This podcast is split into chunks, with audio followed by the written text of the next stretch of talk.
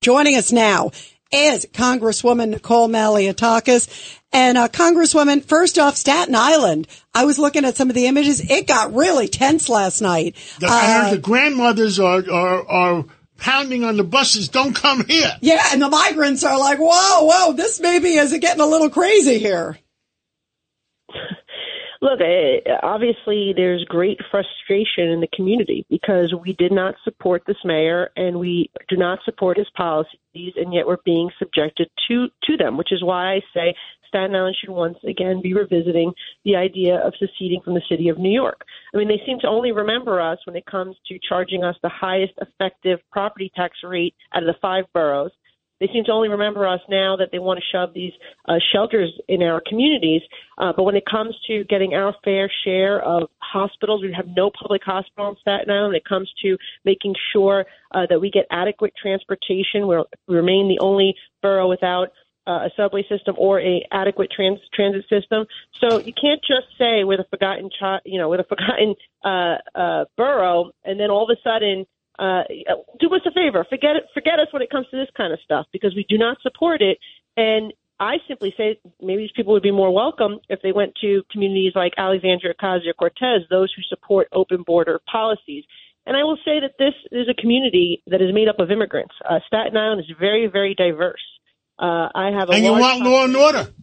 Yes, but we want people to come the proper way to apply, and we also feel that it is it is an insult to the immigrants who came the right way, never asked for anything. No one ever paid for their rent or their or their housing or, or, or education or anything. They simply asked for an opportunity, and they followed the rules and respected our laws when they came to this country. And that's all we're asking, is to continue being a generous nation and a welcoming nation, but just do so so we know the proper way uh, that people are coming in, know who is coming in. And I think that is important. Uh, for national security, it's important for uh, sustainability to make sure that we can afford. Uh, this is completely unsustainable, what's happening, to the tune of twelve billion dollars. Um, and look what happened last week, right? We we heard on the news that ISIS is helping smuggle people into the country, that the drug cartels are making thirteen billion dollars a year doing this. They caught well over one hundred fifty people on the terror watch list. So it is a dangerous uh, situation that the president has created for us. And the mayor is just going to bankrupt the city if he continues doing what he's doing, which is misinterpreting the right to shelter law instead of the, telling the president to secure the border and uh, let's increase number of visas to allow people to come in the proper way. Um, and, and, and, and but we need to know who is coming in and out of the country, because people are abusing the asylum system. And we know that because about half to three quarters of the people are, are I should say half to two thirds of the people who go to court have their claims denied. Congresswoman, this is Craig, one of your constituents from Brooklyn. Hey, Craig. Um, one of one of the big problems here is it's the perfect storm. We have all the migrants here. We're not we're not screening them for anything. We're not look we're doing background checks on them, and then they get arrested. And then we have the well, second asked, problem with the asked, bail reform. Ask the Congresswoman about the, the children that are going to school next uh, next yeah, week. Yeah. Uh, have they been vaccinated or not? No, they have not. And the mayor is saying they're not going to require the same vaccination requirements that American children are required to have in order Why? to enter a public Why? school. I mean, it's because it's, it's crazy. A clear, it's a clear double standard. They don't seem to care. Um, and, and again, this is, again, rewarding people not playing by the rules. They don't, don't have to play by the rules, whether it's coming but, in the country but, or whether but it's But worse than that food. is our kids can get sick if they have a, a strange disease.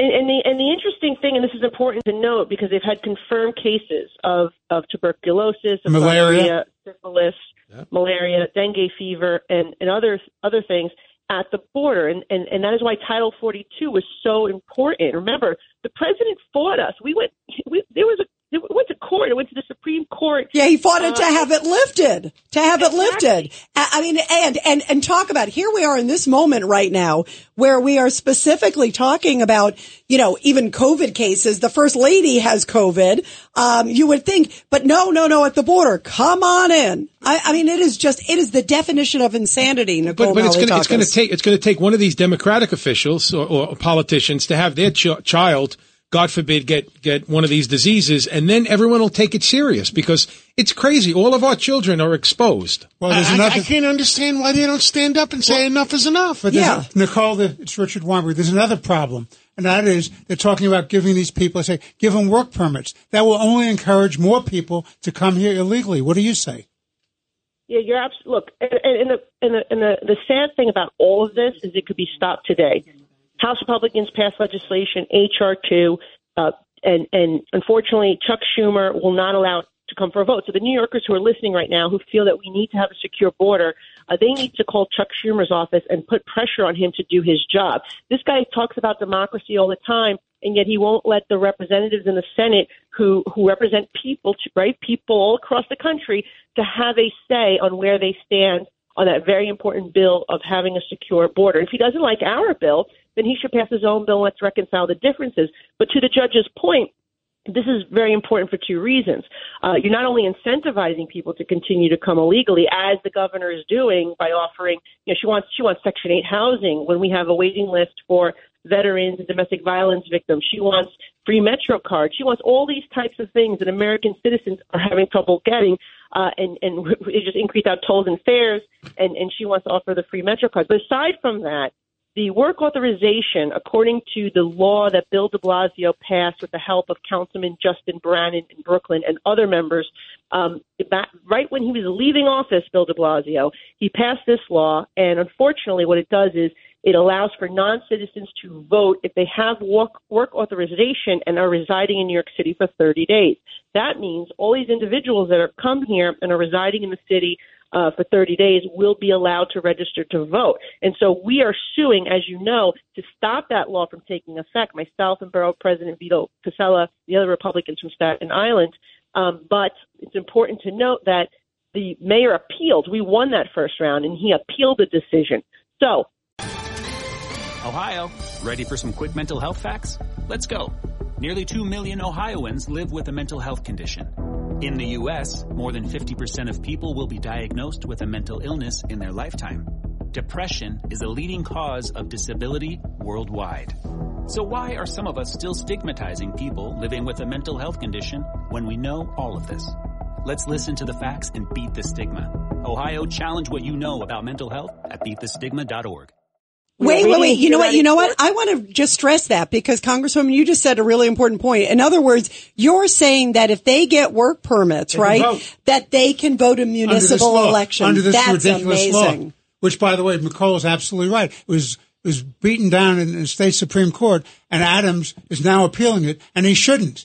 If he really cares about this flow of immigration, he should stop it right now. Are you now. saying that uh, Mayor Eric Adams wants the immigrants to vote? He supported allowed the bill. He's, he's, he allowed he's, the he's, bill, right, allowed he's the bill pushing to, forward he, on that. He allowed the bill to go forward. He didn't veto it. He allowed it to go forward. Isn't that right, Nicole? Yeah. So the mayor, what happened was the mayor dropped it on his way out, de Blasio, yeah. and then he did not veto it. He had the ability to veto it. Adams, and he did. Nicole, thirty and, seconds. And, and, we got to go to a hard break. What What else would you like to tell all, all the people? The people need to know that they need to call Gillibrand's office, Schumer's office, and complain to them about eight, not passing H R two. Pass a border security measure now. They also need to know the only way we're going to really uh, address this issue is if we get rid of President Biden next year. And also people like Councilman Justin Brannan in Brooklyn, who happens to be Craig's councilman, who is a major problem because he's been supporting all these radical policies that have allowed this non-citizen voting. Uh, and, What's the name and, of that councilman that's been voting for all that crap?